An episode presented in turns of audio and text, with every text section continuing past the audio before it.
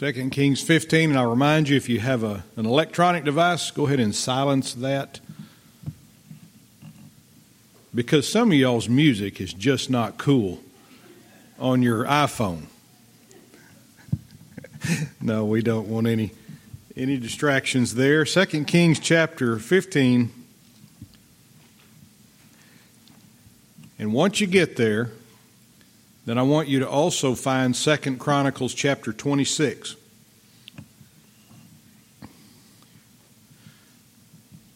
That's just two things to do. You shouldn't lose track.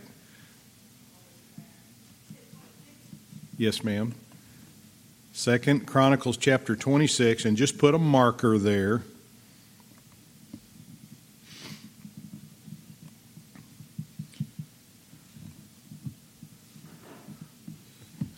Glad you came, and glad for those who are tuning in on the internet as well. And for those like the pastor and Tammy, watch this later on during the week because they're involved in their class.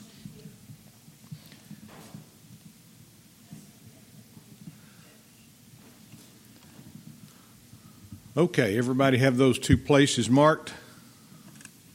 One is our normal text, and the other is Second Chronicles 26. Now we were in in 2 Kings 15, which is where we're going to start. We were in verse 5 when we stopped last week. And I want to reread verse 5. And the Lord smote the king. Now that's Azariah, also known as Uzziah. Good. And the Lord smote the king so that he was a leper unto the day of his death, and dwelt in a several house, that's a separate house. And Jotham the king's son was over the house, judging the people of the land. And there's such a short passage in 2 Kings 15 about Azariah or Uzziah that we went to 2 Chronicles 26 to get a lot more details about his life and why he got leprosy. And so for those details, we looked in 2 Chronicles 26, and I'll reread verse 16. And we saw that when he, that's Azariah, was strong, his heart was lifted up to his destruction. Listen to how Solomon addressed this very issue of lifting yourself up, of being prideful. It's found in Proverbs chapter 16 and verse 18. Proverbs 16, verse 18, where he wrote, Pride goeth before destruction, and an haughty spirit before a fall. Now, I've quoted that verse a lot of times since I began teaching Sunday school because that's the beginning of a lot of sin right there is pride. And a haughty spirit, now we don't use the word haughty too much, but in that verse, the word haughty means height H E I G H T. In fact, there are nine places in the Old Testament where the Hebrew word translated haughty is translated as the word height.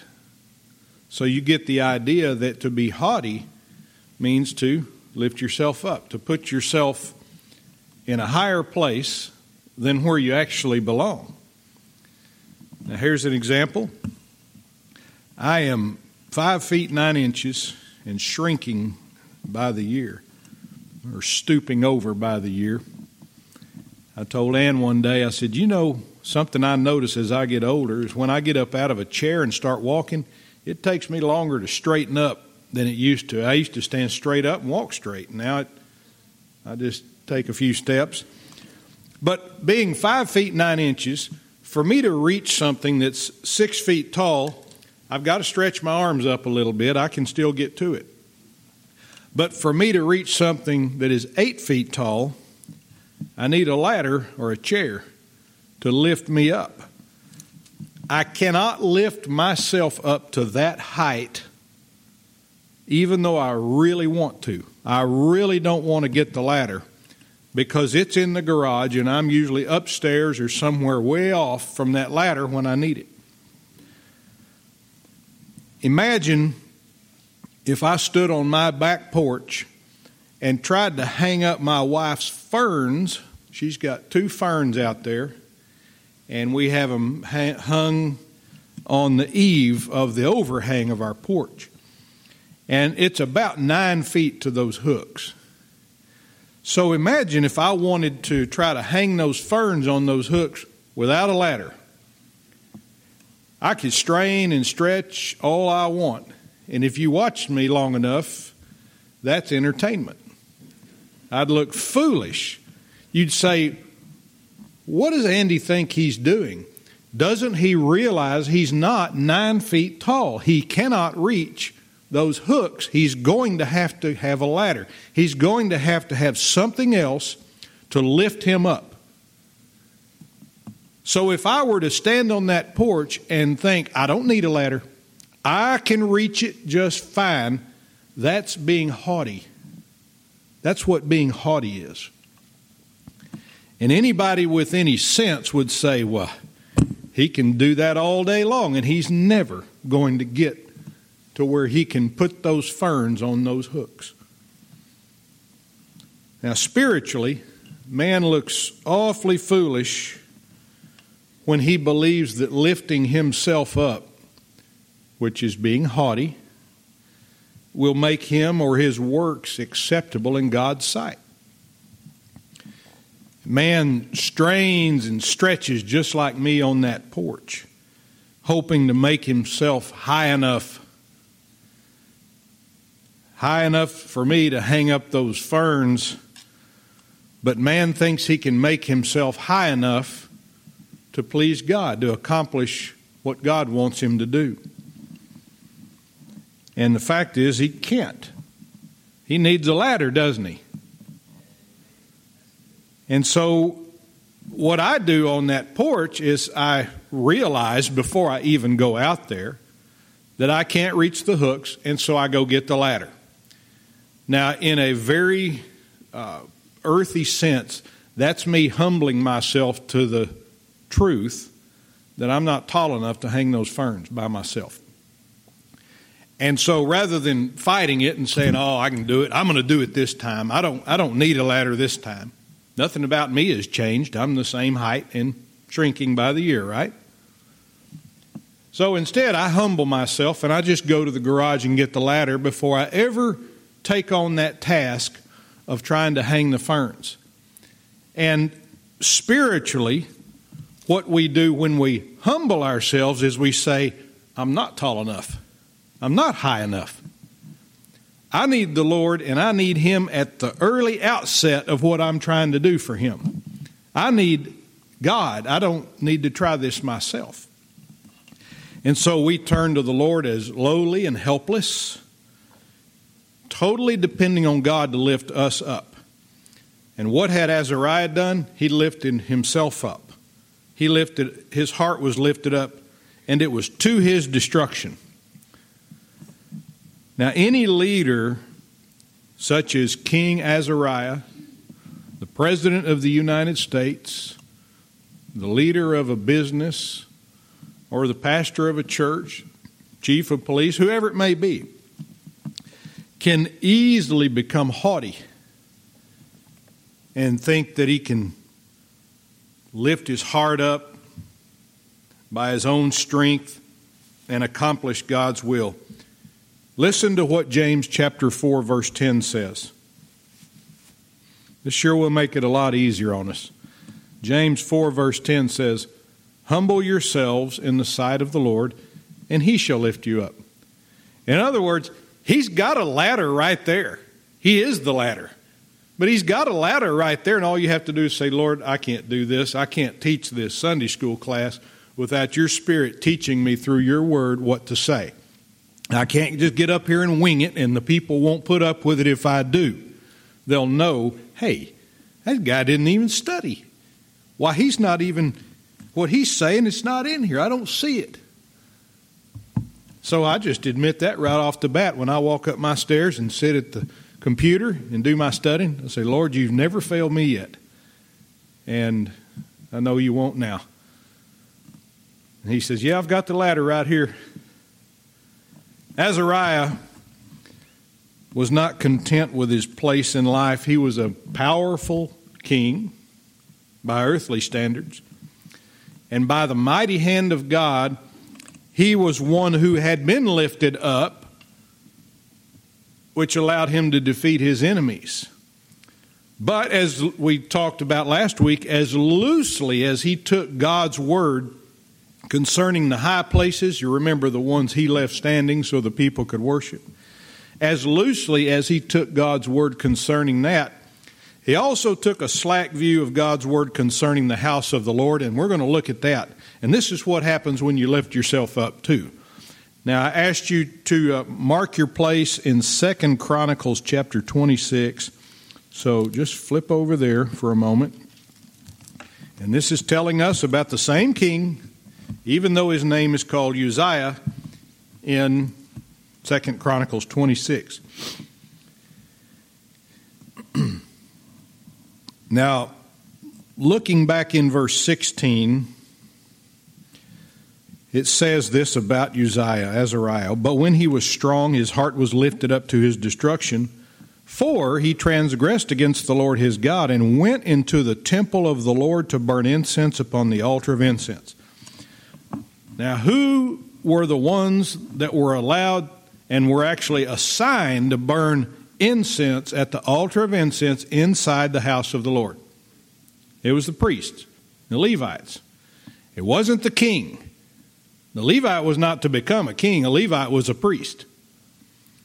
So, even though this was the king of the world, in his mind anyway, Uzziah, he was the king of his country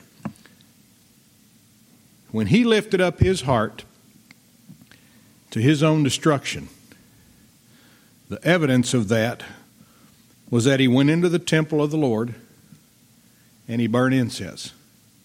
I can do this just as good as they can. I'm the king. And then continuing in verse 17, and Azariah the priest, now how about that? We have a priest who has the same name as the king in our other text in Second Kings. So thankfully, the king's name is Uzziah in chapter 26.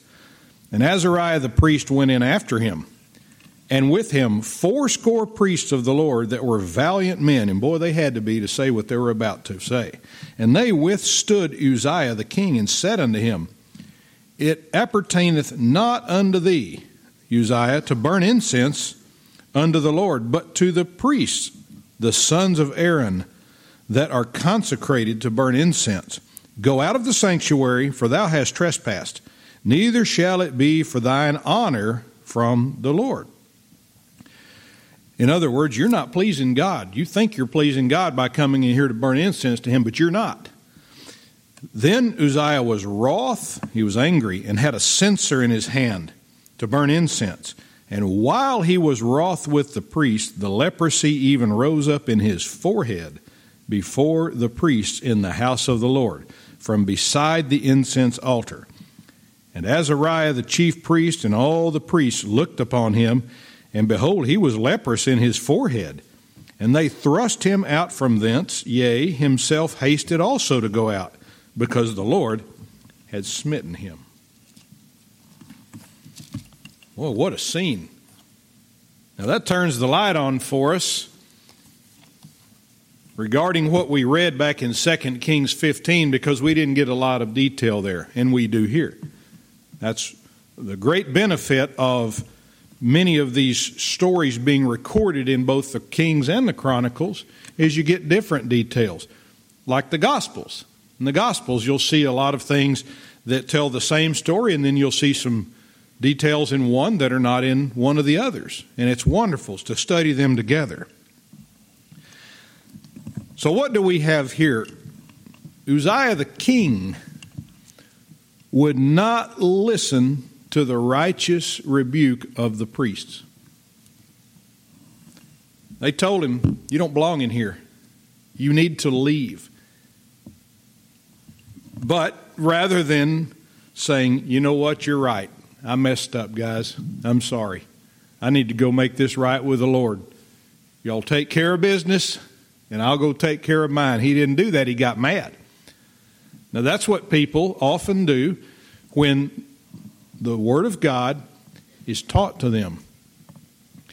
And it conflicts with their current practice or their way of thinking. They say, Oh, I don't like the what he said. I don't like the way he said that. I don't like what he said. You're like Uzziah, you're wroth with the priests who are telling you the truth. And you read what happened. When he was angry with the priest, he got leprosy in his forehead. Leprosy is to teach us about sin and what it does and the effect that it has and how it separates us and so forth.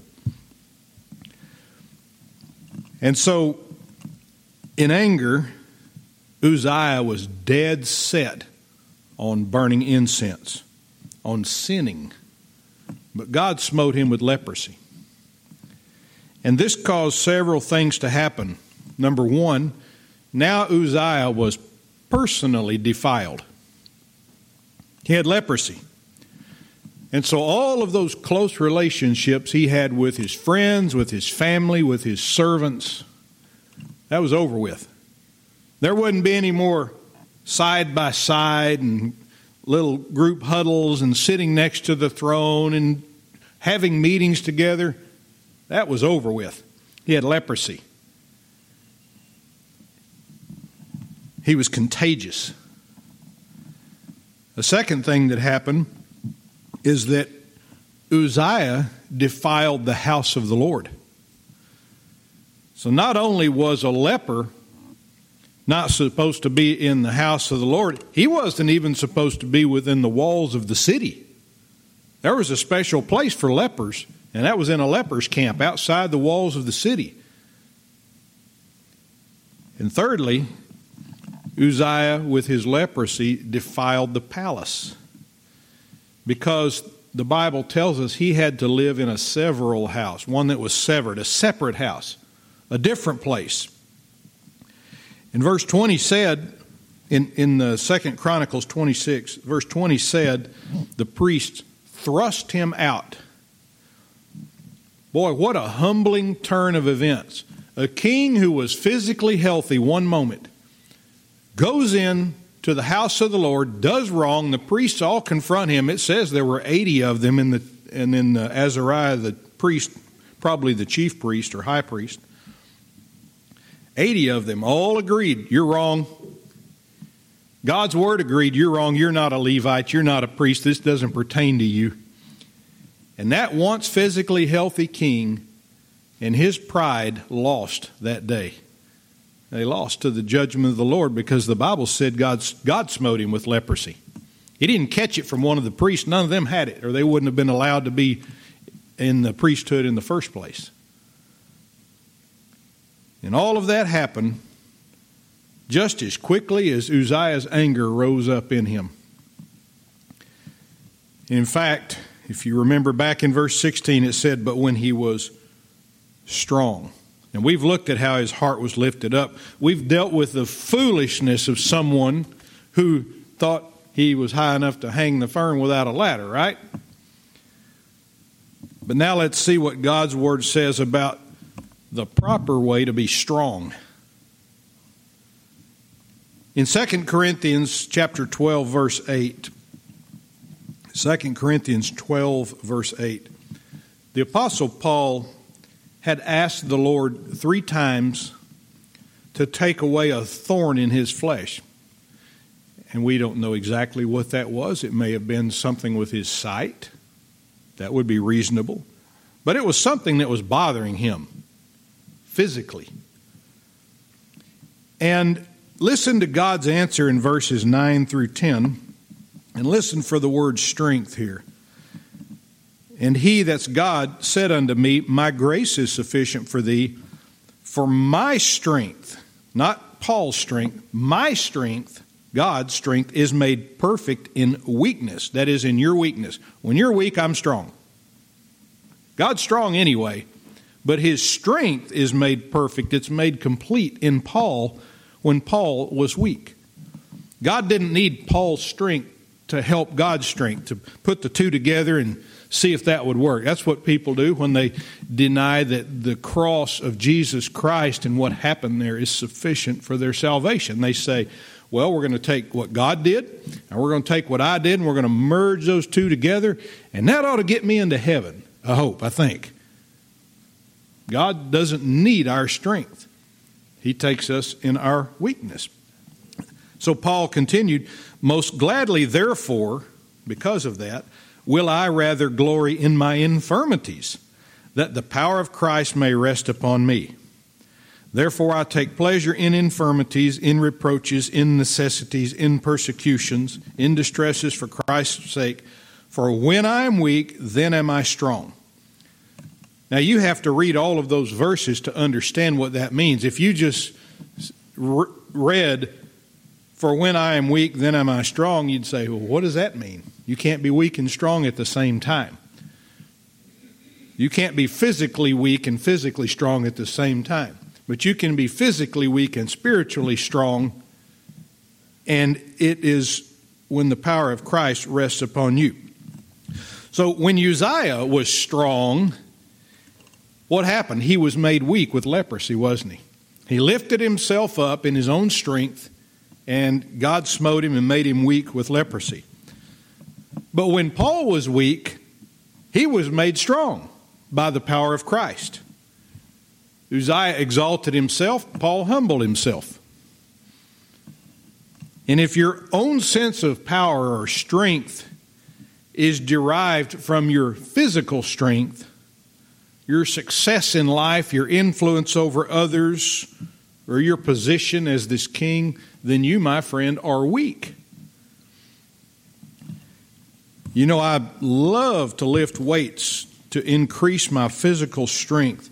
I love to work hard and be successful at my job, but these things are transient, they're passing. I'm not always going to be strong in my flesh. I'm not nearly as strong as I was when I was a younger man, and I accept that. I'm weaker than I used to be.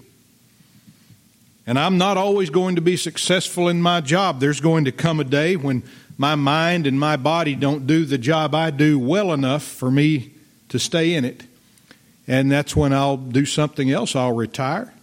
Now, when I retire, that doesn't mean I'll stop working. That just gives me more time to work for the Lord and in my garden. And if my power were limited to those things that I just named, being physically strong, being successful at work, and so forth, then I'm just weak and getting weaker. In fact, in God's sight, I'm as weak as weak can get. But that's okay because He doesn't need me to be strong in my flesh.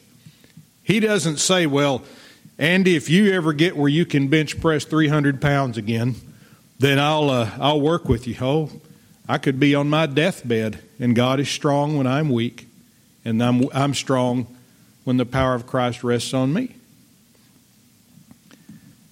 I'm strong in the Spirit. And that's what really matters. And if you're strong in the Spirit, you'll never be weak again, not spiritually, because you're strong in the Spirit, because you can't be weak and strong at the same time. Last week I read an obituary about a man who had died. And in the beginning of the obituary, it said, so and so went to be with the Lord. And much of the rest of the obituary talked about how carnal he was. And I thought, well, one of those two things doesn't need to be there. There was never anything written about his love for the Lord, no spiritual things, his works for the kingdom of God, how he was a witness to others. I don't know whether he was a Christian or not. That's between him and God. But all of the carnal things that were said about him were useless, especially when he drew his last breath. None of those things paved the way for him after death. None of those things impressed God. None of them could save him while he was alive. And I'm not criticizing families who like to write about their loved ones' accomplishments in the obituary as much as I'm saying that those aren't the things that are the most important. Whether a man was a Christian, whether he served God by being a witness to others in his daily walk, those are the things that show a good testimony. That is what needs to be the headline if there is going to be one. As you know, the obituaries are sold by words, and if my estate's going to pay for one, I want it to be short. Just Andy Sheppard, a servant of the Lord, passed away. And then do the honor of naming my family who survived me and those who predeceased me. About that long. That's all it needs to be. Servant of the Lord. Because that's all that matters. All of that other stuff, where he worked and how long he worked, those are nice things. If somebody didn't know me well and said, hey, I wonder what he did before he died, and those are all nice things. They're honorable things. There's not a thing dishonorable about being a Department of Public Safety trooper. If that goes in there, that's fine, but that didn't pave the way for me to be accepted by the Lord. There's nothing wrong with saying he loved to fish and do all these things. There's nothing evil about those in themselves, but none of those put me in a better position in the eyes of the Lord. They're just historical facts. But the phrase, the servant of the Lord, that's what's most important, isn't it? When you read Hebrews chapter 11, sometimes referred to as the Hall of Faith, rather than the Hall of Fame, you'll notice that before the spiritual works of each dead saint are listed, the words by faith or through faith are first written. Listen to part of Moses' obituary as it's recorded in Hebrews 11, verses 24 through 26. Now, if you've been here long, you've studied Moses' life, ministry, and death. He had a lot of print in the Old Testament. A lot of details, a lot of things he did that were good, and a lot of things, well, not a lot, but several things that weren't so good. And boy, they stood out. But here's what the obituary says By faith, Moses, when he was come to years, refused to be called the son of Pharaoh's daughter choosing rather to suffer affliction with the people of God than to enjoy the pleasures of sin for a season, esteeming the reproach of Christ greater riches than the treasures in Egypt, for he had respect unto the recompense of the reward. What we don't read about there in Hebrews 11 is how Moses was a member of royalty. Remember, he was raised in the palace by the Pharaoh's daughter. We don't, well, and he was nursed by his own mother, which was a wonderful act of God's providence. But we don't read how he was a member of royalty and had all of these riches and all of these things because he refused to be called the son of the Pharaoh's daughter. He could have said, Oh, yeah, it's my mom. That's my mom's the queen. I mean, my mom is the princess. And he would have had all kinds of benefits and connections in life. That's all he had to do is lift himself up and say, She's my mom.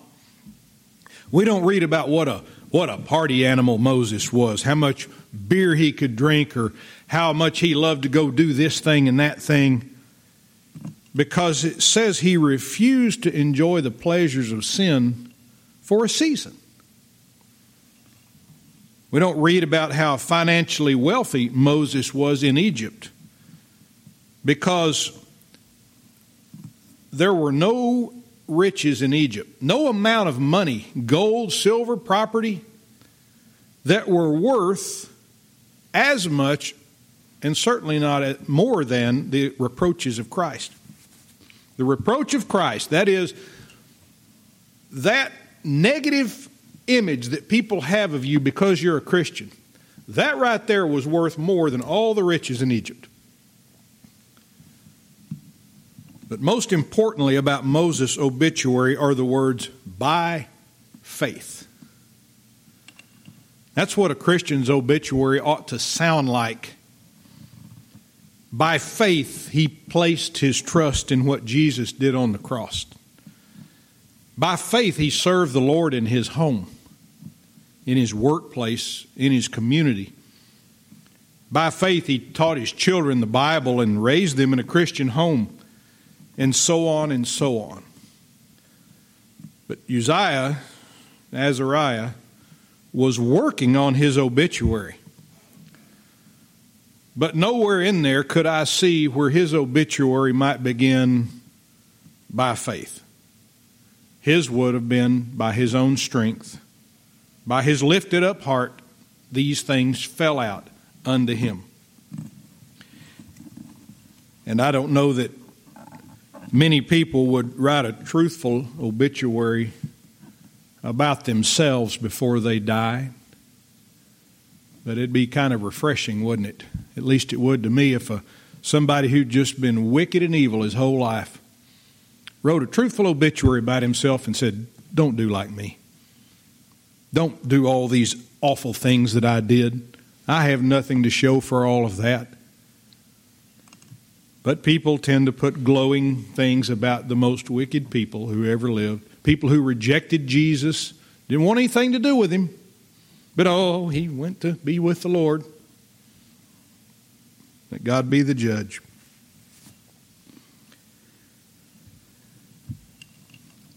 Azariah, like many rulers, had to learn a lesson the hard way.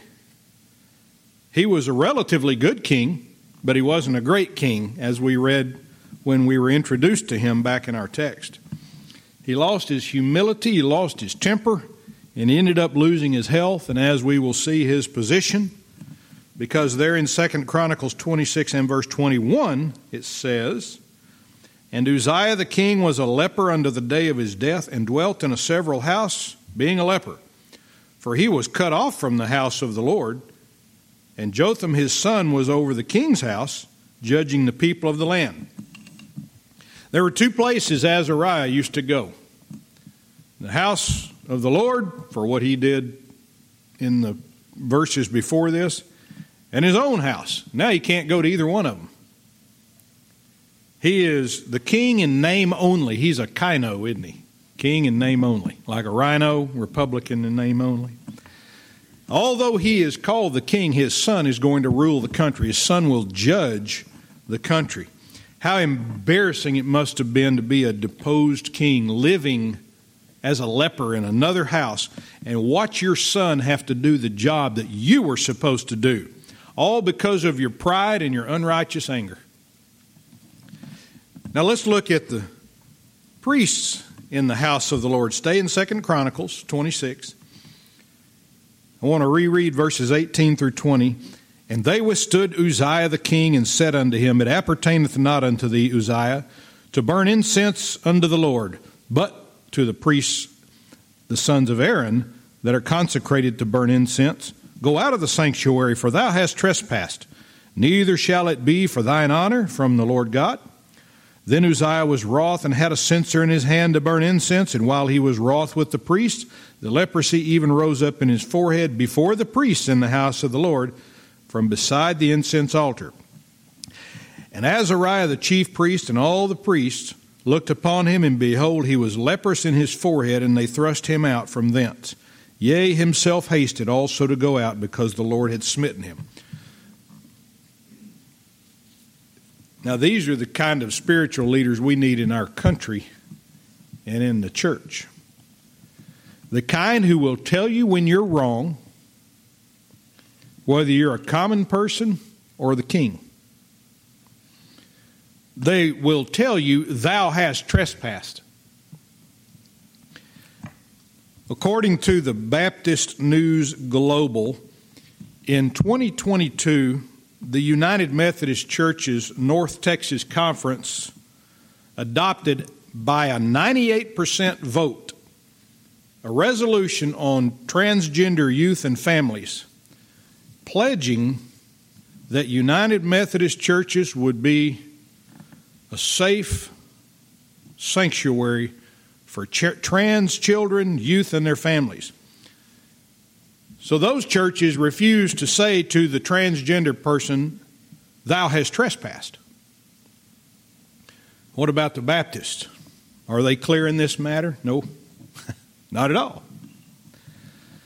Members of an Ohio congregation are inviting, now I'm quoting, are inviting the community to a September 8th worship service officially welcoming one of the few openly transgender Baptist ministers as their new pastor. And according to the same Baptist News Global, that church is called the Wake Forest Baptist Church. And one more. According to Charisma News, this is an online newspaper, a former Southern Baptist church has decided all are welcomed in their pulpit, going so far as to ordain gay and transgender ministers. First Baptist Church of Greenville, South Carolina, the church home of the first Southern Baptist Convention president, has taken a bold move, they say, in embracing the complexities of gender identity. The pastor of that large, formerly Southern Baptist church, in my opinion, is a coward who refused to say, Thou has transgressed. So if you think, well, surely the Southern Baptist, listen, it doesn't matter what the name of the denomination is. When a priest or when a preacher says or refuses to say, Thou hast transgressed, he's wrong. And we could go on with other examples of sin that has been accepted by what used to be conservative churches.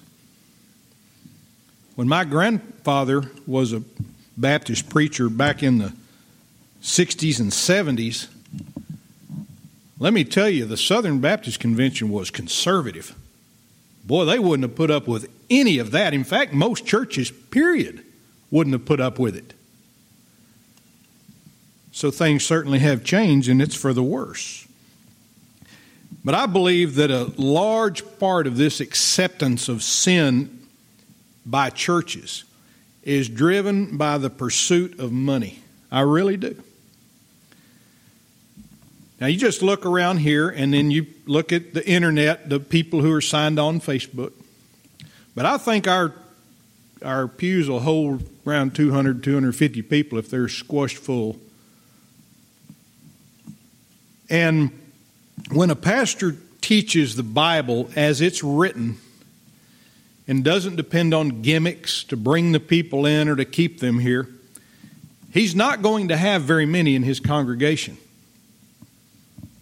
He's not. The fewer people there are at church, the fewer dollars come in through the offering. And rather than the type of preachers I'm talking about, rather than them committing to preaching God's Word, and if they have to, earning the rest of their living as a tent maker, like the Apostle Paul did, or whatever their profession is, those pastors take the easy road. And my question is how can such a pastor say that he's concerned about the flock when he himself is a wolf? When you see preachers such as the priests in the house of the Lord in Azariah's day, you ought to support them. And I'm very thankful for the people who attend church here, both in person and online, because you're very supportive. But we don't have very many here. Even if everybody who was on our membership roll right now and the visitors we have who are pretty faithful were all here at the same time, we wouldn't fill up the auditorium. But we're not as concerned about putting a person in each pew as we are about teaching you God's Word and knowing that God's Spirit will draw the right people here and keep them here. And the ones who don't want to hear God's word, the ones who are like Azariah, Uzziah, who hear a rebuke of their sin and they get mad and they leave, that's okay. We don't want them to leave, but we would rather they repent and believe what God said. That's our, our prayer. But we're not going to say, you know what? We don't want them to leave. I'll tell you what, that, that one sin we keep preaching on, we're just going to set that over to the side and we just won't address that anymore. We're not going to do that. By God's grace. Because the flesh would certainly say, oh, it would be nice to fill this place up. The flesh wants to say that. But at what expense? Now go back to your text in 2 Kings 15. And look with me at the end of verse 5 And Jotham the king's son was over the house, judging the people of the land. So he was essentially acting as a governor in place of his father, the king. Verse 6 And the rest of the acts of Azariah and all that he did, are they not written in the book of the Chronicles of the kings of Judah? So Azariah slept with his fathers, and they buried him with his fathers in the city of David, and Jotham his son reigned in his stead. And yes, some of those acts of Azariah are written in Second Chronicles 26, but not all of them. Just as the case with other kings, there are historical chronicles, diaries, daily logs for every world leader that existed, and uh, we don't have all of those. But what we do have plainly declares the holiness of God and that His standard does not change, it does not diminish just because it's being applied to a king. The leprosy God would have put on an unbelieving farmer is the same as what He would put on an unbelieving king. You know, President Trump was the first president ever to be indicted and I think the case is weak and vindictive, but if he did wrong, then he shouldn't escape punishment. However, now that the liberals have decided to suddenly seek the truth and exact justice for every violation of the law, I certainly hope this same standard is going to be applied to the crimes of the sitting president, prior presidents, and other politicians. But I'm not naive enough to think that'll happen. Because we have a two tiered justice system one for you and me, and then one for the bigwigs. And in Azariah's day, God showed us through these bold and faithful priests and through that leprosy that there was not a two tier justice system in his word. God doesn't have a two tiered justice system. What was good for the people was good for the king. And among the Lord's church, there's also equality in the application of this standard of God's word, at least in God's eyes. Now, people may not see it that way, but God does. God holds the preacher to the same standard he, as he does the people. In fact, the preacher's got some more responsibilities the people don't have. But at no time does the preacher have less accountability to God than the people do. We're all accountable to what God's word says about us. And we better be in agreement with God concerning this standard. Let's look at verse 8 and then we'll finish up. In the thirty and eighth year of Azariah, king of Judah, did Zechariah the son of Jeroboam reign over Israel in Samaria six months. So, about 14 years before Azariah, the one we read about, about 14 years before he died in Judah, King Zechariah was placed on the throne of Israel in their capital city, Samaria. And we know this because we learned that Azariah was on the throne 52 years. The math is easy. And because Zechariah reigned only six months, everything he did was done while Azariah was on the throne in Judah. So we'll pick up with this king in verse 9, Lord willing, next week. Let's pray. Father, you've been so good to us to teach us through your word and to show us, Father, there is one standard, and not only could King Azariah not meet it, none of us can.